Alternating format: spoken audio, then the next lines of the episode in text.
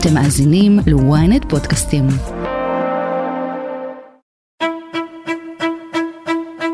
הנחינו את צה"ל להיערך לפעול גם ברפיח ובשני מחנות המרכז, המעוזים האחרונים שנותרו לחמאס.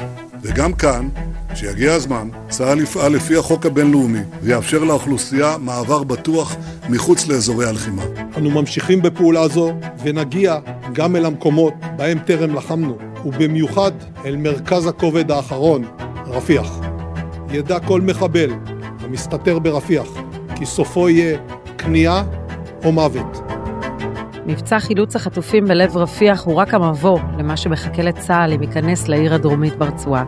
העיר רפיח הופכת בימים האחרונים לנקודה רגישה מאוד בלחימה. גם ארצות הברית וגם מצרים מתייחסות בחשש לאפשרות שצה"ל לא ישלים את הלחימה מבלי לתמרן באזור מעבר רפיח. כיצד הפכה רפיח לעיר מקלט עבור התושבים העזתים? מדוע ישראל לא מציגה פתרון לפליטים כאשר יחל שם תמרון? והאם כניסה לרפיח תביא למשבר מול מצרים וארצות הברית? אני שרון קידון, וזאת הכותרת. פרשננו רון בן ישי, מתי בפעם האחרונה היית ברפיח? בפעם האחרונה הייתי במה שמכונה ההתנתקות באוגוסט 2005. הייתי ברפיח העזתית, כמובן לא ברפיח המצרית, כי יש שתי רפיח, שביניהם חוצץ מה שאנחנו קוראים ציר פילדלפוי, וחשוב לדעת את זה. זו אותה רפיח של היום? כלומר, כשאנחנו זוכרים את רפיח מ-2005 מההינתקות, האם אנחנו רואים את אותה רפיח של היום לפני הלחימה ואחרי הלחימה? תראה, את רפיח של היום ראיתי רק בצילומי אוויר ובצילומי אה, וידאו מהרצועה. לא, זה לא אותה רפיח, יש בה הרבה יותר בניינים רבי קומות, היא יותר עיר, עיר אה, והוקמו בה פרויקטים של דיור על ידי מדינות זרות, כמו איחוד האמירויות, קטאר, היא כבר עיר עיר, וגם מה שנקרא מחנות פליטים זה רק שם. זה כבר מזמן שכונות מגורים עם בניינים רבי קומות, כמו בצפון הרצועה וכן הלאה. כן, רפיח אה, שגשגה, דרך אגב, בזכות תעשיית המנהרות. מנהרות ההברחה, שממנה בכלל התחילה כל תעשיית המנהרות הלוחמניות שנוצרו ברצועה, הם תוצאה של תעשיית מנהרות ההברחה ברפיח, ולכן רפיח היא מקום עשיר, שמרוויח הרבה כסף מהברחות למיניהם, בעיקר דרך המנהרות שעוד נשארו, מ-800 מנהרות בערך, או 1,000 מנהרות שהיו בשיא תעשיית המנהור בשנות ה-90, אז יש היום ברפיח, ככה טוענים מקורות מודיעיניים, 12 מנהרות. אבל 12 מנהרות רציניות ביותר שדרכם עובר דלק ודרכם עובר כל מה שאת רוצה. משאיות גם יכולות להיכנס דרך המנהרות האלה. באחת או שתיים משאית יכולה לעבור.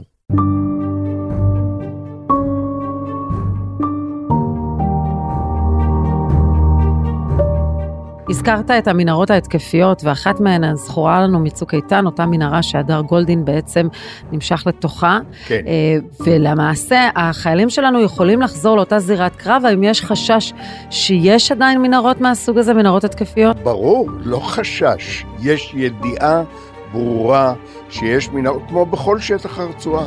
אגב, לא רק של חמאס, גם של הג'יהאד האיסלאמי הפלסטיני יש להם מנהרות, וגם לארגונים אחרים. זה קרה במקרה אז ברפיח, אבל המנהרות של אז, של 2014, לעומת מה שיש היום, זה עשרה אחוז. זה אפילו לא הפעם הראשונה שפגשנו בזה, אלא הפעם הראשונה שהם הצליחו. כן. פעם ראשונה, ו- נכון. ולאושרנו היחידה, שהם הצליחו למשוך חייל פצוע שלנו, לוחם פצוע שלנו, לתוך המנהרה. גם דרך אגב אורון, שאול אורון, שהוא מפגועי הנגמש שעלה על מטען, הוא היה בצפון הרצועה, בכוח שנכנס לצפון הרצועה, וגם אותו בסוף הם לקחו באמצעות מנהרה, אבל זה לא היה בולט כמו הסיפור של גולד. כן. אז בואו נדבר על הצורך לתמרן ברפיח, מה נשאר לעשות ברפיח? נשאר לעשות ברפיח מה שצה"ל עשה בצפון הרצועה ומה שצה"ל עושה כרגע, ב... מסיים כרגע לעשות בח'אן יונס.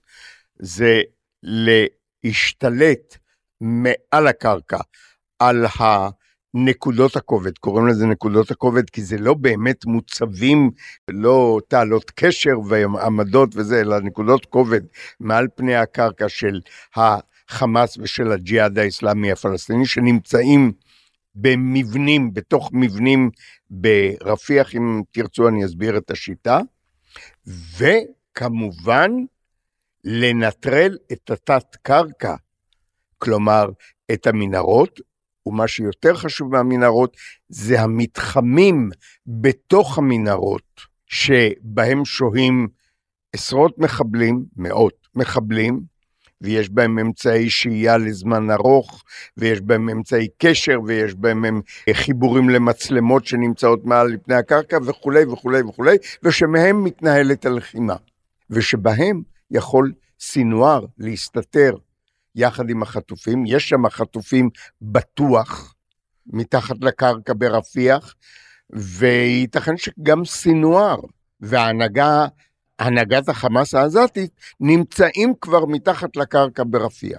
אז הצורך הביטחוני ברור, אבל בואו נדבר על האתגר. אנחנו מדברים על עיר שלפני הלחימה הכילה כ-300 אלף איש, ובעקבות הלחימה בצפון הרצועה, למעשה היא מאכלסת היום מעל מיליון נקודה שלושה פלסטינים, וזה בדיוק האתגר, ראינו את זה ביד זהב, במבצע הזה, איך נכנסים לאזור כזה שבאמת הוא כל כך צפוף?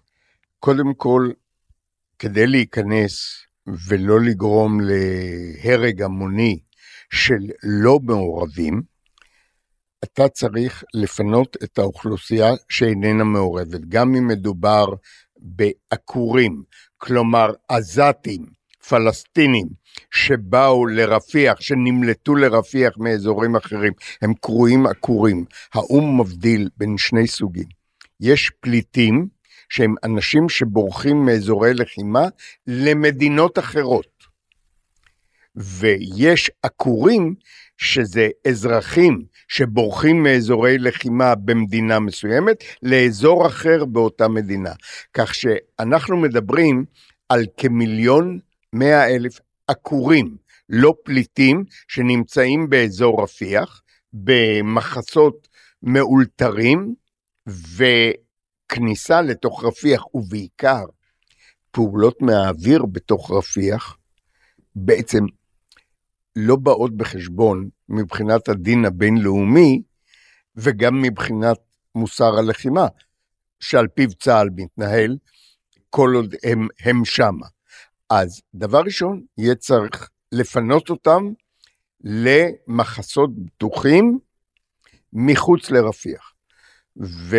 וצה"ל כבר הכין תוכנית לא רק להגיד להם, אוקיי, יאללה, תצאו מרפיח ותלכו לאן שאתם רוצים, אלא הכין תוכנית לאן הם ילכו.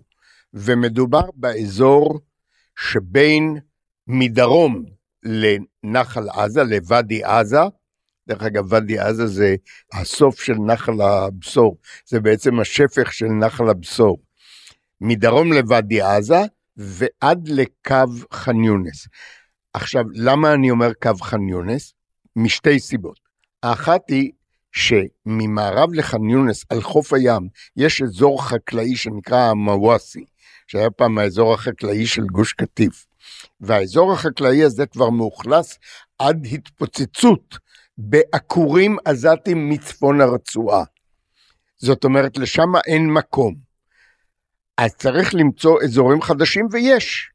האזורים שנמצאים בעצם מצפון למוואסי, מול מחנות המרכז, מחנות הפליטים של מרכז הרצועה, שזה דיר אל-בלח, נוסרת, אה, מרזי, אל-בורג', מול האזור הזה, באזור חוף הים, ועד נחל עזה, אבל לא יורשה להם, מדינת ישראל לא תיתן להם לחזור לצפון הרצועה, כלומר לחצות צפונה את ואדי עזה. עכשיו, למה קו ח'אן יונס? מפני שהרבה מהעקורים שנמצאים היום ברפיח, פינינו אותם כשהתחלנו להילחם, ואנחנו עדיין, כל פעם שאנחנו נכנסים לאזור חדש באזור ח'אן יונס, אנחנו מפנים לרפיח, לאזור רפיח, תושבים לא מעורבים. ולכן אלה שעזבו את ח'אן יונס וברחו לרפיח, התכנון הוא שהם יחזרו הביתה פשוט, למי שיש לאן לחזור. וזה בעצם התוכנית, כי גם ח'אן יונס לא הרוסה, כמו צפון הרצועה. ח'אן יונס יש בה בתים ויש בה אזורים הרוסים, יש בה המון שטחים חקלאיים והמון אה, בתים שנשארו על אה, טילם, אני ראיתי את זה אה, לפני אה, יומיים. כלומר, אין בעיה, יש בח'אן יונס הרבה מקום לאן שעקורים שמצאו מחסה ברפיח יחזרו חזרה לח'אן יונס ובנותיה. האופציה של להחזיר חלק מהתושבים שהגיעו מצפון הרצועה לצפון בחזרה, כפי שהוצע בכל מיני פתרונות, זה לא בא בחשבון. מנקודת ראות ישראלית, זו החלטה של אה, הקבינטים, שני הקבינטים, אין חזרה צפונה מנחל עזה. ראשית כל, כלחץ להחזיר את החטופים. זה חלק מהעניין, עד שלא חוזרים כל החטופים, לא יחזרו עזתים גם למה שלא נשאר להם שם.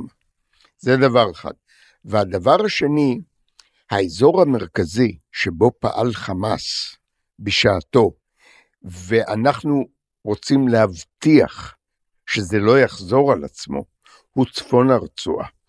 הוא האזור שעליו השתלטנו בהתחלה, ובתוכו אנחנו פועלים שוב ושוב, זה כמו, כמו צביעה של בית, שאתה צובע שכבה ראשונה, שכבה שנייה, אתה עדיין מפרק המון תשתיות.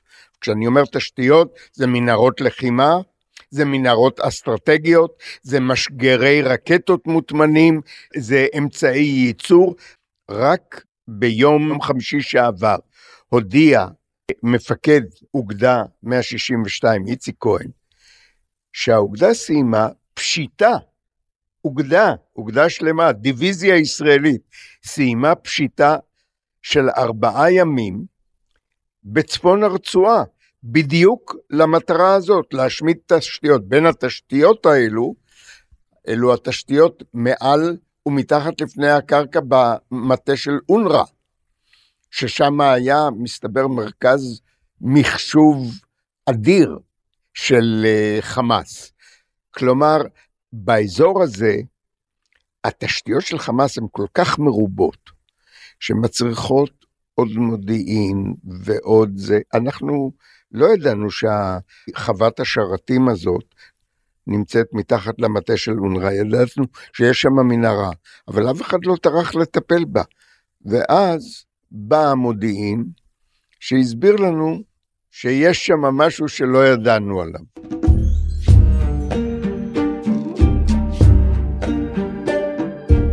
מהם האינטרסים המצריים והאמריקניים בעניין רפיח, ולמה צריך לקחת בחשבון גם כניעה של חמאס ברפיח. תכף נמשיך, אבל קודם אנחנו מזכירים לכם לעקוב אחרינו בספוטיפיי, לעשות פולו באפל פודקאסט ולהצטרף לקהילת הכותרת. a tough warning from President Biden and Jordan's King Abdullah to Israel as it threatens to invade the southern Gaza city of Rafah. The major military operation in Rafah should not proceed without a credible plan, a credible plan for ensuring the safety and support of more than 1 million people sheltering there. בוא נדבר על הרגישות האמריקנית. בנושא הזה אנחנו רואים התבטאויות של הבית הלבן בהקשר של כניסה לרפיח. מה חשוב לאמריקנים והאם אנחנו יכולים לתת מענה? לאמריקנים חשוב מאוד שההשתלטות על רפיח ופירוק תשתיות חמאס ברפיח לא יהיה מלווה במרחץ דמים. והדבר השני, רפיח, אנחנו זוכרים ששם נמצא מעבר רפיח ממצרים לשטח הרצועה, שדרכו נכנס הסיוע ההומניטרי. אגב, גם הסיוע ההומניטרי שנכנס דרך כרם שלום, דרך ישראל, עובר בסוף דרך מעבר רפיח המצרי לתוך הרצועה. אז לאמריקאים חשובים שני דברים, שהכניסה לרפיח, שההשתלטות על רפיח, לא תהיה כרוכה במרחץ דמים בקרב המיליון מאתיים אלף, והם צודקים, כניסה לאזור כזה צפוף, שבו ישנם מיליון 200 אלף אזרחים, עלולה להסתיים באסון נורא, בטבח. והדבר השני, הם לא רוצים שכתוצאה מהכניסה שלנו לרפיח, ייווצר מצב שלא נכנס סיוע הומניטרי לרצועה.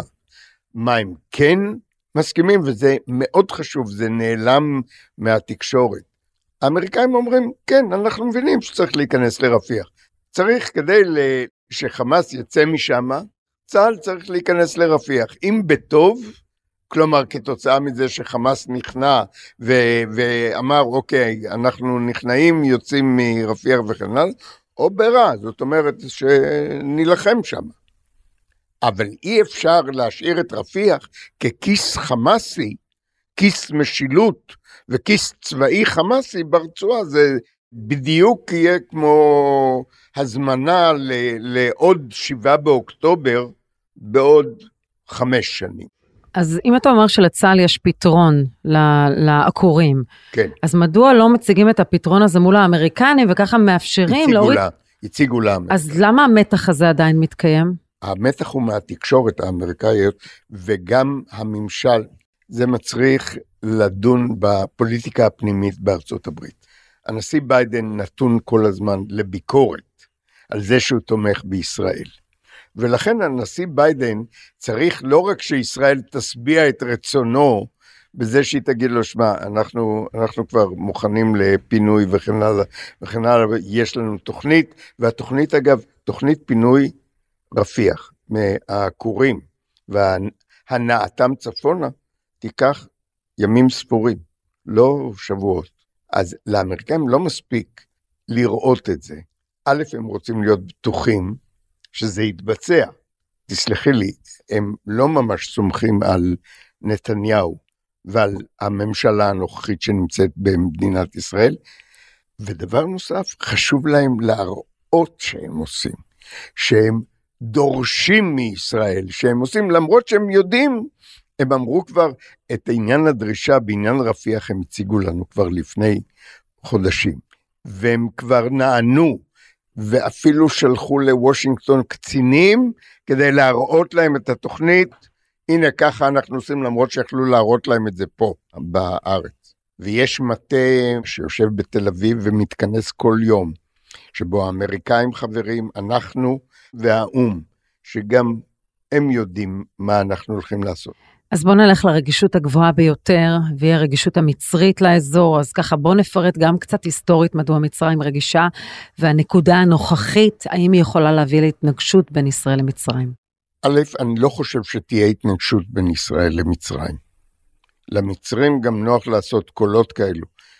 אני אומר בזהירות, כי אני לא רוצה לקלקל. אנחנו עובדים עם המצרים הרבה יותר טוב ממה שזה נראה, על אמת. כלומר, אני לא צופה שתהיה התנגשות בין ישראל למצרים, אבל הרגישות המצרית היא אמיתית, כי המצרים חוששים מאוד שעשרות אלפי עזתים, כשצה"ל ייכנס, פשוט יפרצו את גדר הגבול וייכנסו לסיני, ואז הם יהפכו לבעיה מצרית. פעם אחת, מפני שחלקם הגדול הם חמאסניקים, וחמאסניקים זה הנושאי נשק של האחים המוסלמים. והמצרים זה האיום העיקרי על משטרו של הנשיא סיסי הנוכחי, האחים המוסלמים. אז הם לא צריכים בסיני עוד כמה אלפי, ברפיח יש כעת נגיד עשרת אלפים אנשי חמאס, הם לא צריכים עוד שבעת אלפים אנשי חמאס בסיני, שיהוו מה שנקרא שלוחה של הזרוע הצבאית של חמאס במצרים. זה דבר אחד. דבר שני, המצרים לא רוצים שעוד כמה פיות יתווספו ל-110 מיליון הפיות הרעבים במצרים. הרעבים כי הם נמצאים במשבר כלכלי כבר מתמשך. פרמננטי. המשבר הכלכלי במצרים הוא, הוא תמידי. יש לפעמים שהוא קל יותר, לפעמים שהוא קשה יותר, אבל המשבר הכלכלי במצרים הוא תמידי. והדבר האחרון הוא עניין אידיאולוגי.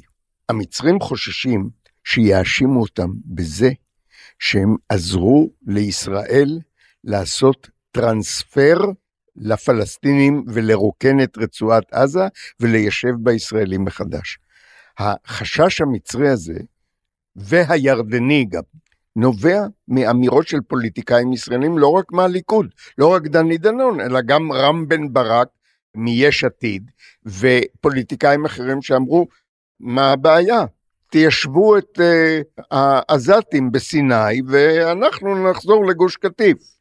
וכתוצאה מזה, המצרים נתונים ללחץ בין ערבי עצום, שאומר להם, בעיקר לחץ פלסטיני, ש, שיש לו הדים ברחוב המצרי, שאומר, איך אתם עוזרים לישראל לגרש את הפלסטינים מעזה, ארץ מולדתנו וכולי וכולי וכולי.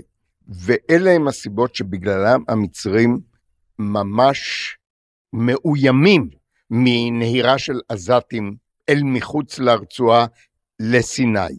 ולכן הם בנו בימים האחרונים, הגביהו את הגדר, והם פועלים לסתימת מנהרות, והם הכניסו 40 טנקים בניגוד להסכם השלום עם ישראל, וישראל הסכימה לזה כדי, כדי למנוע את כל הדברים האלו, ושמו גדרות תיל טלטלי על הגדר. בקיצור, זה, זה הדבר העיקרי שמעסיק את המצרים. ודבר נוסף שמטריד את המצרים, אבל פחות, זה הדרישה הישראלית הפומבית לחסום את ציר פילדלפי ביום שאחרי מלמעלה ומלמטה. אז מלמעלה הוא כבר ממילא חסום. עכשיו העניין הזה שעוד פעם, זה המצרים לא רוצים, מוכנים לעשות איתנו בשקט, לגנוב המון סוסים ביחד. אבל ברגע שזה נעשה פומבי, ובעיקר על ידי פוליטיקאים ישראלים חסרי אחריות, שדורשים, נקים כזה, נקים קיר תת-קרקעי בציר פילדלפי, זה, כל הדברים האלו מחייבים את מצרים לעמוד מול העולם הערבי. לעמוד מול העולם הערבי ולהגיד מה פתאום אנחנו לא נסכים שהישראלים יכתיבו לנו מה יהיה בין מצרים לעזה ו, ו, וכן הלאה. זה, זה ההיבט המצרי. השורה התחתונה היא שעם המצרים אנחנו נסתדר. ממשלה שפויה תסתדר. השאלה היא, האם הממשלה הזאת ניתנת לשליטה? האם הקואליציה הזאת ניתנת לשליטה? אני, אני בטוח שנתניהו לא רוצה צרות עם המצרים. להפך, מציק לו מאוד, ויש לי סיבה טובה להניח, מציק לו מאוד שהסיסי לא מדבר איתו. הסיסי מדבר עם ראש השב"כ, הסיסי מדבר עם ראש המוסד, הסיסי מדבר עם פוליטיקאים אחרים, אבל הוא לא מדבר איתו. ו, ונתניהו מבין את החששות המצריים. הבעיה היא שהקואליציה שלו לא נשלטת, אלא שולטת. איך התקבל מבצע יד זהב uh, על ידי המצרים? אמרנו למצרים, כשהמבצע כבר נכנס ל... כשהחטופים כבר היו אצלנו, אנחנו אמרנו למצרים ש... יירגעו. מדוע? מפני שהיו הפצצות בכמות גדולה כדי לאפשר לכוח החילוץ להיחלץ בעצמו עם החטופים מרפיח. וגם היה הפצצה לפני כן. היה פעילות חזקה מאוד של חיל האוויר, וחשוב היה לנו להעביר למצרים שזה מבצע חילוץ חטופים, וזה לא הכניסה לרפיח שלא הודענו. אז זה מה שעשינו. והחילוץ חטופים, המצרים לא חגגו את זה כמובן, אבל גם זה בסדר גמור, כן. אז למעשה, אם אנחנו רוצים לסכם את העניין, על אף כל הדיבורים סביב זה והמתחים מול מצרים וארצות הברית, ישראל כן תיכנס לרפיח, כי אי אפשר להשלים את המשימה בלי רפיח. יכול להיות שזה יהיה אחרי הפוגה בעקבות עסקה, אבל ישראל תסיים את המשימה ברפיח. נגיד, אם הייתי צריך לתת אחוזי הסתברות של הדבר הזה, 80 אחוז. אבל אני רוצה להצביע על עוד אפשרות, והאפשרות היא שתהיה עסקת חטופים, שיוחזרו כל החטופים. במסגרת העסקה הזו גם יושג הסכם שבו חמאס יחדל לשלוט ברפיח, ו- והסכם אפקטיבי, זאת אומרת, יהיה או שהם יתפנו, או שהם ייכנעו זאת אומרת, ישנה אפשרות, הסתברות לא גבוהה, שהעסק יסתיים בלי כיבוש רפיח. בלי מהלך צבאי באש לתוך רפיח. אנחנו נוכל לחיות עם זה בשלום? כלומר, אנחנו יודעים שלפחות התשתיות של המנהרות יישארו? לא, לא. זאת אומרת, אם התשתיות של המנהרות יישארו וה, והמשגרים המוטמנים יישארו, אז לא עשינו כלום. אז לא, לא, זה לא. כשאני אומר פירוק בלי אש, יש מצבים של כניעה. למה אנחנו פוחדים לחשוב על זה? כן, יכול להיות מצב של כניעה. זה מה שקרה בביירות ב-1982. אני עמדתי על גג אחד המבנים בנמל ביירות, ולא האמנתי למראה עיניי איך עשרות אלפי אנשי הארגונים הפלסטינים עולים לאוניות ושתים אה, לאנשהו. אבל אתה מעריך את זה בסיכוי נמוך, כלומר רוב הסיכויים שישראל בסופו של דבר, נוכח התיאום מול האמריקנים, פתרון לבעיית העקורים ואיזושהי העלמת עין מצרית, ישראל תיכנס לרפיח. זה, זה, לא, זה לא פתרון לבעיית העקורים, אלא פינוי העקורים מרפיח, זה בהחלט דרך הפעולה הסבירה שקיימת כרגע. ייתכן שאם תהיה עסקת חטופים, זה פותח אפשרויות אחרות. רון בן ישי, תודה רבה לך על השיחה. תודה רבה גם לכם.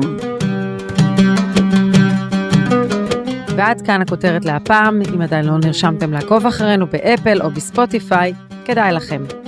אתם מוזמנים לדרג אותנו, להגיב לנו, אנחנו נשמח לקרוא. את הכותרת אפשר למצוא גם באתר ynet או באפליקציה בנייד וברכב. ואם הגעתם עד פה, אתם מוזמנים להאזין לפרק נוסף שלנו עם רונן ברגמן על הארגון שמטפל במיליון וחצי פליטים ברפיח וקשור לחמאס. חפשו את הפרק מלכוד אונר"א. תחקיר הפקה ועריכה גיא סלם ועדן דוידוב, סאונד ומיקס סתיו בצללי. אני שרון קידון, שמרו על עצמכם.